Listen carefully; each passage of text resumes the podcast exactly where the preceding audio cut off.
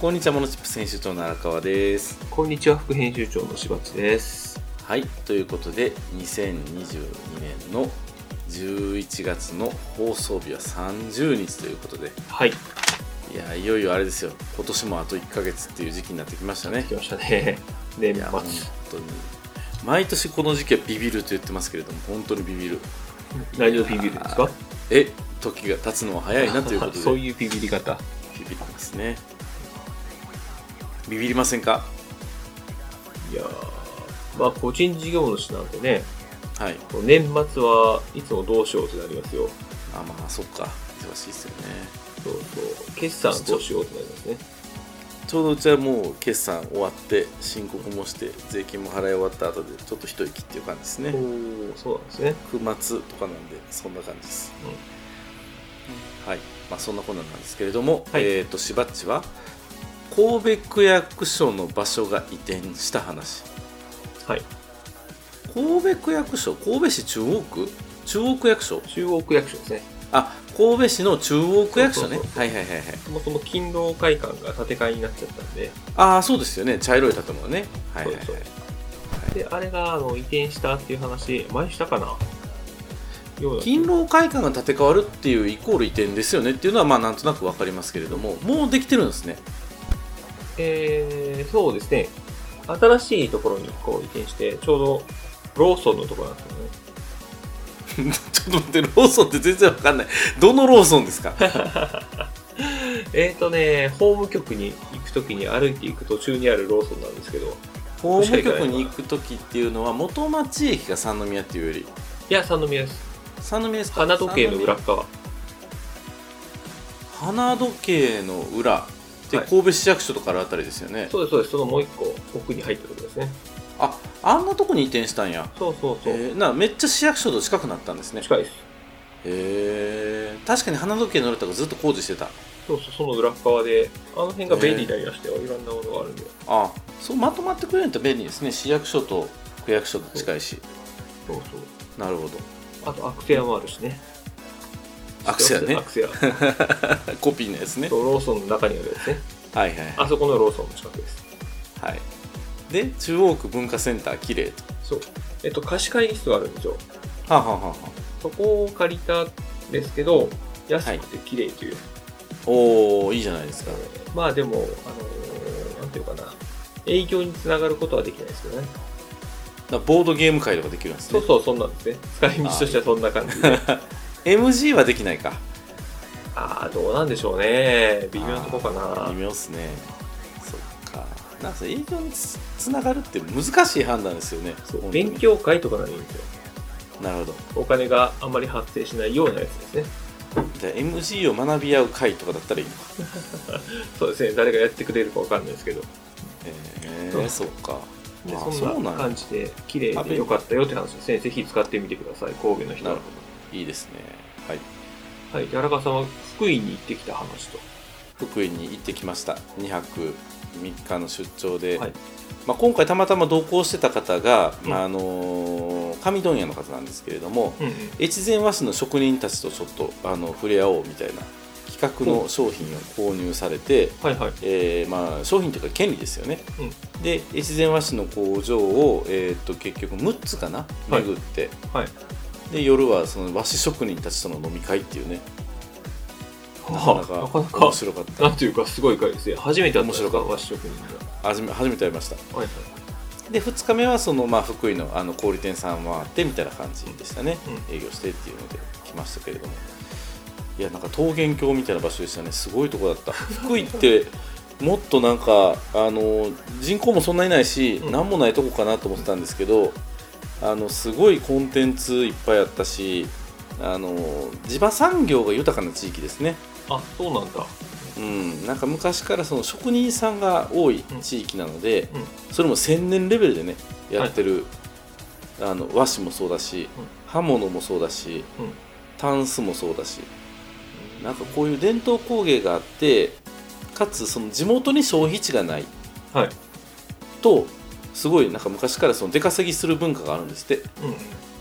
大阪行ったりね東京行ったり、でその流れで今どんどんやっぱ世界に発信していくようなブランドとかも出てきてたりするっていうのもあるんで、福井福井とか越前ですね越前の地域はい鯖江市とか越前、えー市とかサバイって言ったらそういやメガネとかもありますねあそこああそうそうメガネもあるしなんかねすごいその加工するための技術が集まってる地域なので、うあのすごい面白いなと思ったしなんかやっぱローカルでそういうのやってるところってあの自社の利益ってどうでもいいって言いますねんえそうなんだうすごいんね地域を守るって言いますみんな、へえってそんなマインドなんやと思ってうんだからなんかすごい本来は競合であるような会社がみんな仲良かったりとかはい技術のあのお互いの教え合ったりとかするんですよへえすごいななんかすごいなって思いましたそれは1500年も続くわなと1500年ですよ大化の改新ですよそこに生まれたからそれやらなきゃいけない人たちですねきっとすごいないやあそれもあると思うなんかその運命を感じてる感じもして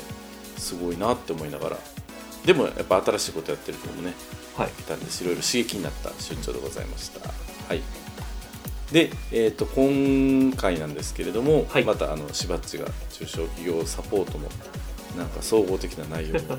張ってきてくれたみたいなんではい見ていただければというふうに思っておりますはいじゃあ番組説明の方よろしくお願いしますしばっちはい。この番組はビジネスの小技を紹介するメディア、モノチップスから生まれたポッドキャストです。毎週あなたのビジネスがちょっと良くなるチップスを紹介していきます。紹介したチップスは Web マガジンモノチップスでも紹介していますので、そちらもご覧ください。はいじゃあ今週もよろしくお願いしますはい、よろしくお願いします。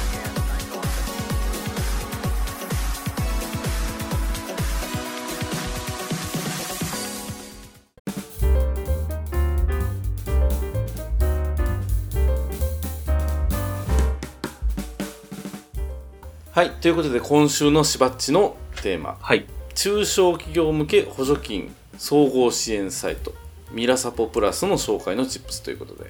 はい。はい、今日はね、ミラサポプラスというサイトについて紹介しようと思うんですけど、はい、ミラサポプラスって知ってますか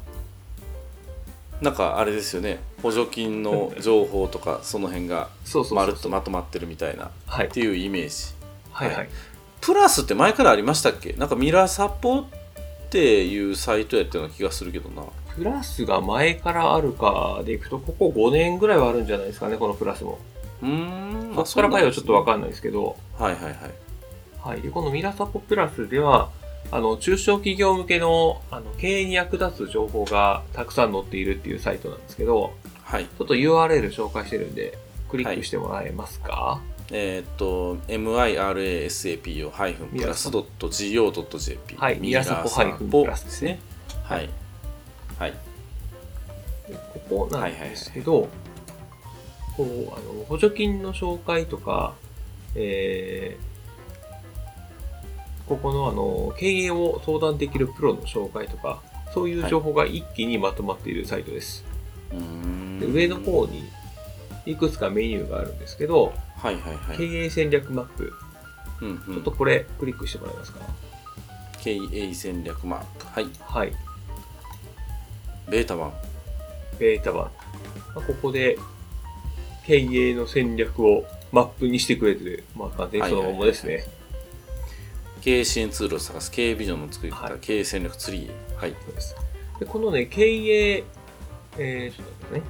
経営えー未来予想図を書くのところ、経営ビジョンの作り方クリックしてもらいたいんですけど、はいはいはいはい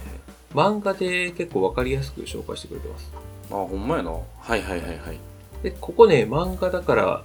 って、あの、舐められないんですよ。これすごくわかりやすいです。うーん特に SWOT 分析とかあるじゃないですか。はいここは、あの、えーほどんな本よりわかりやすいって言ってもいいんじゃないかぐらいな感じでわかりやすいですね。ほんまや漫画でわかるスウォット分析漫画でわかる、えーまあまあ漫画でわかるのかなうんうんでローカルベンチマークとか経営デザインシートとかこの辺が政府があのやらせようとしているようなシートですね、うーん経営デザインシートをちょっと開いてもらいたいんですけどちょっと待ってください。戻りますね。ははいい、はい戻るでいいのかな。経営、どれを開くでしたっけ経営デザインシートです経営デザインシート、えっ、と、経営ビジョンの中のそうです。あったあったあった経営ビジョンの中入るとローカルベンチマークスウォット分析市場調査経営デザインシートはい、はい。漫画では来る経営デザインシートなんですけど、はいはいはいはいこれね、どっかで見たことある内容だと思うんですが。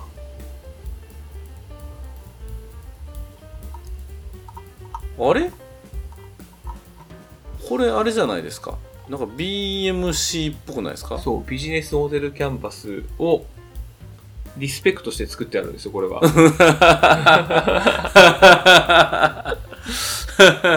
そう内閣府がビジネスモデルキャンパスをリスペクトして作ったのはこれです。 しかも内閣府がねそう、えーそれを公表してないのかなしてるかしてないかわかんないですけど、見る人が見ればもうい一発でわかるというね。あほんまやしかもここから内閣府のサイトに飛べるわそうです、そうです。で、へー現在のビジネスモデルと、これからのビジネスモデルを考えて書くという。あしかも内閣府のサイトにはちゃんと空になってる用の PDF とパワポと Excel 版まであるわ、そうです、そうです。へえこれで現状をどう変えていくかを考えるというようなものだへったえりします。内閣府がこういうことするんですね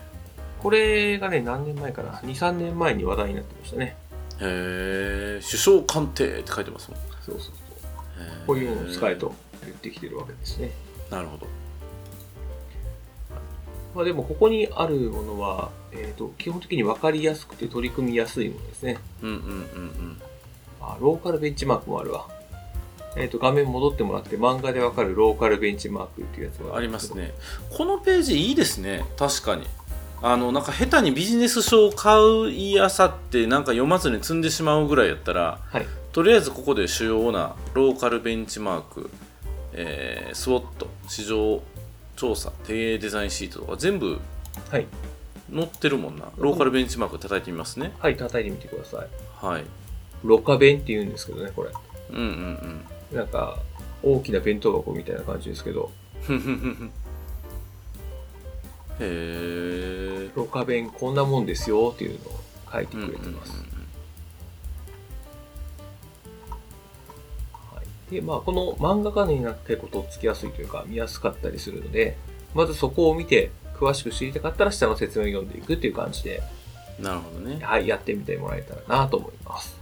うーんで、これに加えて、次に、あの、上の方に支援制度を探すっていうメニューがあるじゃないですか。はいはいはいそこをクリックしてもらうと、はいほら、話題の補助金とか支援制度が一覧になってるんですよ。おおで、ここでどういうのが流行ってるかなというのが大体わかります。ほんほんほんほんほんやっぱりね、小規模事業者持続化補助金、IT 導入補助金、ものづくり補助金。これ人気ですね、いつも。うんうんこれに加えて事業再構築補助金。うんうんうんであと最近は雇用調整助成金の話とか、はいはい人材確保等支援助成金。はいはいまあ、あの人を雇用する時の助成金とかですね。うんうんで、あとあのー専門家派遣。はいはいはいはいあの、使いやすいかなと思います。こんな風に、まあ、あの、いろんな制度があるので、その支援制度をここから見るっていうのも一つの方法です。ポータルサイトですねそうです、そうですポータルサイト。 で実際にじゃあ例えば専門家派遣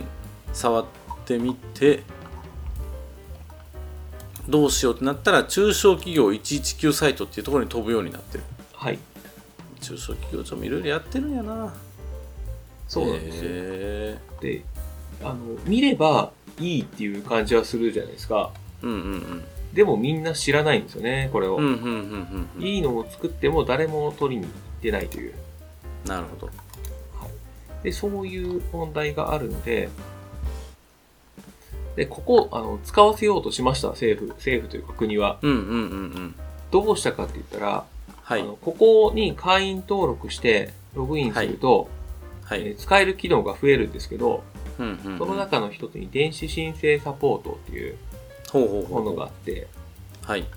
で、そこを使って、あのー作成できる書類が事業再構築補助金の必須書類だったりします。ああそうなんだそうです。へえ内容としてはね、あの、決算書の損益計算書とか貸借対照表の中身をこう移していって作るようなものになるんで、うんうんうんでそういう資料が本当にいるかどうかっていうのは、ちょっとあの補助金の申請にいるかどうかっていうのは怪しいんですよ。うんうんうんうん損益計算書対策対象表出せって言われるので。だから同じ情報じゃんってなるんですけど、うんあうんのここにアクセスして会員登録させることが目的なんじゃないかなというふうに思ったりしてます。なるほどねそうそう。へえ経営ハンドブックとかさそのあるんだへえこの中小企業施策利用ガイドブックとかだったら、これあの本があるので本をくれって言ったらもらえたりします。うーん結構厚いですけどね。あ分厚いってことですねはい。厚くて重いので、うちには毎年あったりします。へえ見ますかたまに見ますよ。うーんこあれローカルベンチマーク活用方法のオンラインセミナーとかもやってますね、えーまあ、受けてみたらいいと思います、そんなのも。ローカルベンチマークってそんな有名なんですねうーん、ロカ弁とか言って、融資の時とかも活用したりしてるみたいですけどね。へえこれちょっとしばっち次のあのモノチップステーションでぜひロカ弁の使い方。ロカベンロカベンとはみたいなやつを次のしばっちの長い回の時にまあ、いいかもしれないですね、そのもね、ロカ弁とは。やってくださいはい。はいで、そんな次の感、じはいはいどうぞ次のメニューいきますね。経はい営相談しようというメニューがあるんですけど、はいそこをクリックしてもらうと、えっ、と、いろんな専門家の紹介ですね。どこに行けば相談ができるのか。公的機関かな基本的に。ん経営相談しようでいいんでしたっけはい、経営相談所です。そこ下にスクロールしていくと、ああなるほど相談先です。よろず支援拠点、ではい電話ナビダイヤル、えー経営アドバイスメール経営相談頑張る集経営ホットラインは経営い。相談チャットサービス認定経営革新等支援機関はい。ん認定支援機関これひょっとしてあれですかしあのしばっちのとこが認定されてるやつまたそ別うです。そうです、そうです。そうそういうあの認定支援機関に誰がいるかというのがわかるような、紹介してません、URL を。これ検索サイトを紹介してるっていう感じかな。へえまあ、でも、あの、なんていうかな、えーし、知り合いとかに信頼できる認定支援機関がいたら、その人使う方がいいとは思いますけどね。おーすごい柴原重弘出て きた認定し経営革新等支援機関検索システムまあまあ、出認ます定よ、一号応69号出てくるなすごいあんまり情報は更新してないけど。へえ、そうそう。で、うまわあ、これ えこのページすごいな採択率とかまで出てくるんです かえー、生々しいでもそれ、あの、自分で登録してるので、自己申告なんですねそう ああなるほあとどまあ、採択率が高いからいい、低いからダメってわけでもないので、まあまあ確かにねそうなんですうよんどこまでお客さんの要望を取り入れるかで大きく変わってくるので、そこは。へえそっかなるほどまあまあこういうところも調べられるしはい、調べる資金繰りだったら中小企業金融商談とか金融庁電話相談とかあるんだへえただね、電話相談でどこまで親身にの話に乗ってもらえるかとかね、そういうのはあるかもしれないですけど、まあね連絡先はあるよっていう話ですね。へしかも0120だったりしますからね、連絡先はがい。すごいえな。はいはいはいうーんはいはい。で、こういうところに、あの、えー困った時に相談できる、経営上困った時に相談できるところが紹介されていますと。はい他にも次に事例を探すのメニューをクリックしてもらいたいんですけど、えーっと上の4番目ですね事例を探すはいこれで、あの、事例が、あまあ、簡単な事例紹介ですね。ああなるほどねこんなね事例は大事ですよねやっぱりそうそうそう。他の人がどんな活動をしてるんだっていうのがわかるという。なるほどなるほどでも、ちょっと、あの、なんていうかな。えー、短くまとめられすぎてる感じがするんですけどね。本当に情報を取りに行こうとしたら。ううんうんうん概要ですね、完全なる。まあでもなんかこう目次的になってるだけでもすごい価値はあるかなっていう気がしますねそう実際興味があったらねそのままなんか検索したら出てきたりもするでしょうしうんうん。うーんはい、なるほどこうやってあの事例を探すことができて、えー一番右側の経営のヒントはいでこれで、あのーあーなんていうかな、えーいろんな、まあ、創業企業創業について知りたいとか人材不足を解消したいとか事業計画作りたいとか、そういうところの情報がバッと出てくるっていう感じですね、うんうんまとめられてるって感じかな、なるこのほミどラサポプラスの中の情報が。えこんなサイトじゃなかったような気がするな最近綺麗になったんですかね最近なんかすごい見やすくなってるもうでも、事業再構築、あ、うちもね、事業再構築補助金が始まってからここよく見るようになったんですけど、うんうんうんその頃からこんな感じですよ。あここ34年5年ぐらいかなコロナあの、のちょっと使ってないんでわかるんですけどね。へえいや結構ねこれ面白い見やすくなってると思いますそうそう、そうななんんかですよ、ね。行政のサイトとはあまり思えないそうなんですよね。分かってる人が作ってる感じがしますよね、これね。ねうんへえこのいいですね漫画でわかるシリーズのこの昭和の漫画感ねなんかこ ういいですねで、こういう話をするとね、まあそこに情報があるんだっていうのはわかるんですけど、はいただね、あの、それを本当に見に行くかっていうのは結構ハードルがあると思うんですよ。うんうんうんああ、そこいい話があるんだ、情報があるんだっていうのは知ったとしても、まあ、見たとこでとか、見てもわかんらん、時間がないとかいろんな話があるんですけど、はいじゃあ、でも、あの、そこを超えて、その情報を取りに行って、あ、こんな情報があるんだっていうのを知ると、他の人とちょっと状況変わってくるんじゃないかなと思いますうんうね。んうんそういうとこが今回は言いたい。なるほどはい。無料で、えー政府が出しているサイトでも、いい情報を載せているところはたくさんあるので、そこをいや探そうでしすてよ、ねえー無ぜ料ひってすごいな勉強してみましょうという本うんうん1、2冊分もありますからねここだけでもね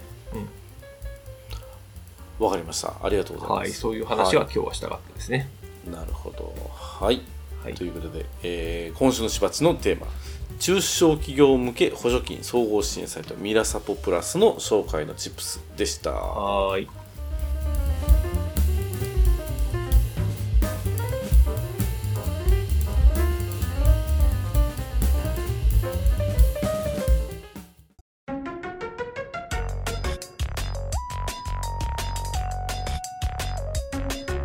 はい。ということで、今週の荒川のテーマ、はい、 Amazon をお得に使う小ネタのチップスということで、まあ、ライトに行きますよ。はいはいはいはい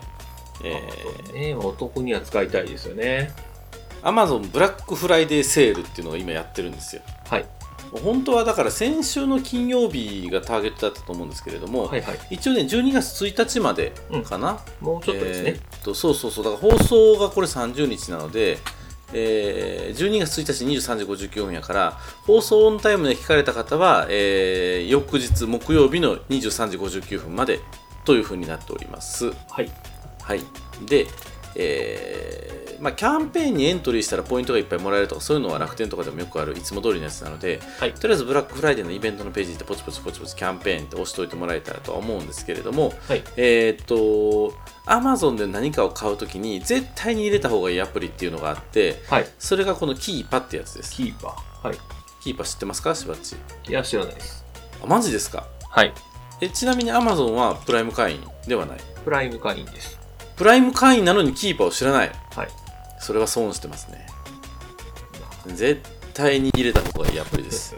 どんなアプリなんですかキーパーえーっとね、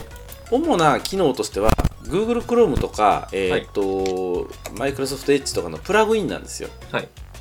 で過去の値動きが分かるっていううんアプリですはいはいはい例えばブラックフライデーセールで20%安くなったよとかっていう話をしようと思ったとしても、うん例えばこの商品ねはい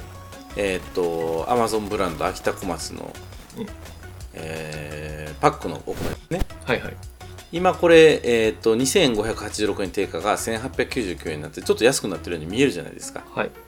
特選タイムセールうんで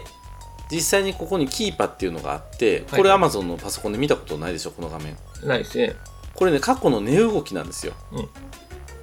今これ3ヶ月にしてますけど例えば1年とか設定すると、はいあこのお米はめっちゃ安いなっていうのが分かるんですね、はいはいはい。この時期は2400円で売られてたとか、うんこれは今1800円で買えるからすごく安いっていうふうに見えると、でこれたまたま今ブラックフライデーで一番安い商品に当たったからいいんですけれどもはい。ブラックフライデーに向けて値上げをしてから値下げをするっていう結構あの上等手段ではあるんです ね一時期流行ったやつですね。楽天優勝セールとかね。お前それ前もっと安かったやんけみたいなねそうそう話があるんですけれどもそれが Amazon では隠せないんですよはい。なんかちょうどいいのがでもなんかうまいことこのブラックフライデーセールで出てきてるやつはこのブラックフライデーに合わせて安くなってるやつが結構多いのは多いさすがに見てるでしょう、そこは。いやでもねあの結構ありますよあれもっと高かったのになみたいなやつとか多分ね、ボードゲームとか見るとわかると思います。ああなるほどなるほど物がなくなったタイミングで、なくな、あの、高くなるので。まあ、カタンはなあるかパらターンはならないですね。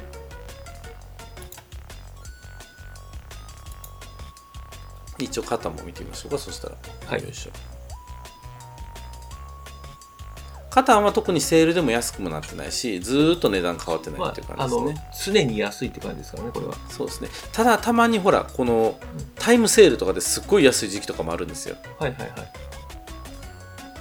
今 Amazon で買ったらこれでも安いのは2600円で買えるんですけどはい。タイムセールだと2095円で売ってたこともあるとはいはいはい。ちょうど1年ぐらい前の話ですねとかこういう値動きをこうやってグラフで見れるのではい。実際に買う前にちょっと一歩とどまってここで見るっていうことをすればまあ損はしないかなっていうそうですね。のはいがはいこのキーパっていうアプリですカタンだったらね、宇宙カタンを見てほしいあなるほど今8945円なってますけれどあこれはだから関係なく値上げしてますねこの前は8100円やったのが8900円になってる、はいで期間を例えば1年間とか伸ばしてみるとたまにすごく安い時もあるな。あの全期間にしてみてください。ほうほら、昔品薄だったんですよ、これ。ほんまや2万5000円とかで売ってた時期があるわあの、へえ、あの市場からなくなるんですよ。はあはあはあはあタイミングで。はいはいはいなくなったタイミングですごく高くなりました。で、再販されたら安くなるという。へえまあっていうのがね見れるんですよはいはいはい。うんまあ、これを使うと賢くお買い物ができるよねっていうゲームなので、まあ、今入れました。あ今入れ ましたはい入れて見るようにしてください、っていうのがまずキーパ KEEPA ってやつですね、うんキーパパソコンから見るのが主です一応専用のアプリもあるんですけど、はい。まあ、見にくいので、まあ、できればパソコンの Chrome か Edge に入れてもらうとすごくいいんじゃないかなというふうに思います Firefox とか入れられないんですね。 Firefox あのあったかなわかんないですねで Chrome 用はあるっていうのは言ってます、えーこれだにえーっと定期便は1回で解約しても薬金はない定期便ね。まあ確かにこれそうですよね。これは小ネタなんですけれども、あのー定期便だと安いんですよでさっきのお米とかもそうですけどえーっとこれタイムセールですごい安くなってるやんって見た一方で、えー提供特便の方がさらに安いんですよね1614円になってると、だから定期便で買えばいいやんっていう話なんですけれども、はい。定期便にはまあいろいろ制限があって、あの向こうのタイミングでしか送ってこないし、うん当然何ヶ月に1回の購入っていうことをしなきゃいけないでそう定期便なんですけれども、うん例えばさっきのお米だと,、えーっと今特選タイムセールで1899円になってるのが、はい定期用特便だと1610円、うん一番安いですねこれが、うんでただ定期お得便は Amazon のタイミングで送ってくるから例えばこの米今すぐ欲しいって言っても定期お得便で買うと,、うんえーっとすぐは来ないこれは12月23日に最初の配送って出てますんで、はいまあ、1ヶ月ぐらい待たないといけないと、いうのがなりますよね、うんとか、まあ、配送頻度を決めたら忘れてたらそのまま送られてくるっていうのもあるので、はいえー気をつけなきゃいけないんだけれどもまあそんな急ぎじゃないけどっていうものを一回買っといて6ヶ月とかにしておいて、うん来てあもういいやで解約しとくとかっていうのもありですねこれ何ヶ月後に解約できるとかあるんですか今すぐでも解約できますああ買って即解約買ってすぐ解約でもいいし商品届いてすぐでもいいしただ今すぐこれ買って解約したら届かないですからねこれはああそうですね12月23日まで待って解約かそうそうそうそうそれはできる、とかあるので、はいでまあこれは別に Amazon もその絶対やっちゃダメだよとかペナルティーだよとかそういうことは言ってないので、あのめっちゃ急いでるものではない消耗品とかうんうん水とか、うな洗剤とかそんなんは提供お得便にしておくと結局なんかブラックフライデーより一番得とかっていうパターンもあったりするので、はいはいはいはいこの辺提供特便の使い方っていうのは見てもらってもいいのかなというふうに思います。はい。まあ、解約の場所がちょっと分かりにくいっていうのは確かにあるんですよね。まあまああのでもねあれでしょアカウントリストからそうそうそう。定期便の管理っていうところです。はいこれがね、なかなか分からない。ご利用中の提供特便の変更停止ってやつですね。これですねこのリンクが遠い。まあ、遠いんですが、うんえーまあ、うまくいければっていうところですね。 はいカタンとかをか置いて入れといたらいいわけですね提供食品カ タンで、カタンは提供特便にない と思うな。年に1個ぐらいね消耗するのでとはい。はい。で、次が、えーはいっと、事業用に購入する場合は Amazon ビジネスの検討もしてはいいんじゃないでしょうかと。はい、 Amazon で買ってるとね、よくあのビジネス、違うわ、Amazon で売ってるとか、セラーに対して Amazon ビジネス用の特値出しませんかっていうセールスレターよく来るんですよ。はいはいはいで、えーっとまあ、実際に Amazon ビジネスどういうものかっていうのを買う側ですね、うんとしてでこの Amazon ビジネスの解説が Shopify のブログに書いてあるっていうね面白い流れになってるんですけれどもショッピファイだここ面白いでしょでまあ Amazon ビジネスのメリットデメリットとかって書いてあるんですけれどもまあ大きな仕組みはこんなもんです、はいでまあ一応年会費が、えーっとプライン有有料版と無料版があって、うんまあ、有料版は普通のあの Amazon のプライムと同じようなことができるんじゃないかっていうふうに書いてあるんですけれども、はい下のブログ見てもらう方がより生々しいです例えば個人事業主でもこれ法人割引みたいなの登録者は使えるんですけれども、はいコピー用紙とかめっちゃ安いうんはいとかねはいはい掃除用品とかめっちゃ安いとか、うんたまにある、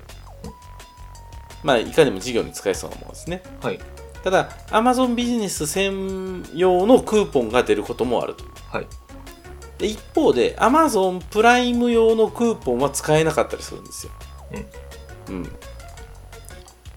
から実は Amazon プライムで普通に法人カードとかで購入した方が安く買えたねっていうものもあったりするんではいなんかよしわろしやなっていうのがこのブログの感じのええ項ま目あでそすうでねすねはいなんか要点はかかってきますけど最近 Amazon ビジネスどはいしませんかって言ってういうことですかアカウント作れってことそういうことなんですかねいりませんって言っていつも切ってますけどえ Amazon から電話かかってくるんですかアマゾンですって言ってますけど、多分外部委託業者ですね。へえそうなんや必死やな、え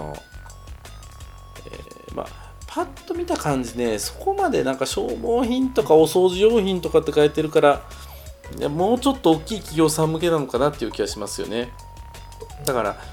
競合で言うと本当アスクルとか、はいカウネットとかそういうところの競合がこれになってくるんじゃないかなっていうなんかデメリットがあったと思うんですよね、大きなやつが。それが嫌だったから入らなかったと思うんだけど。無料版の場合は、アマプラ入っててもそれと連動するわけじゃないからあ、そうか。はいはいはい。 2000円以上買わないと送料がかかりますね、とか、まあ個人ではプライム入ってんだったらそっちの方が便利じゃんってどうしてもなりがちなんですけどね小規模だとなりますね。そう、別か。プライムとビジネスは別ってことですよね。そうなんですよだからまあ10人20人ってなってきてちゃんと事業用のやつ仕分けないといけないよねってなってきたら、うんやっぱこういうまあね経理の人とかそのうん購買担当の人に持たせるアカウントとして Amazon ビジネスを持っておくっていうのはまあ悪くはないのかなでも、あの、アカウントを使い回せますよね、これね。ビジネスだったら。そうビジネスだったら使い回せるで、今はもそれうは2段階認証になっちゃったんで、1人しか使えないですよね。あーアマラ。プラねそう。はいはいはい確かにだから法人で使う分には Amazon ビジネスは便利かもしれないですね、うんっていうのがあったりしますので、はいまああの社長さんとか検討してみてもいいんじゃないかなというふうに思いますはい。という小ネタ集でございましたはい。まあキーパーが入ったんでしばっちがねこれで損をしなくなる というまあ、これでわかりますね、値動きが。そうなんですちょっと面白いのでぜひ見てみてくださいはい。ということで今週の荒川のテーマ Amazon をお得に使う小ネタのチップスでしたはーい。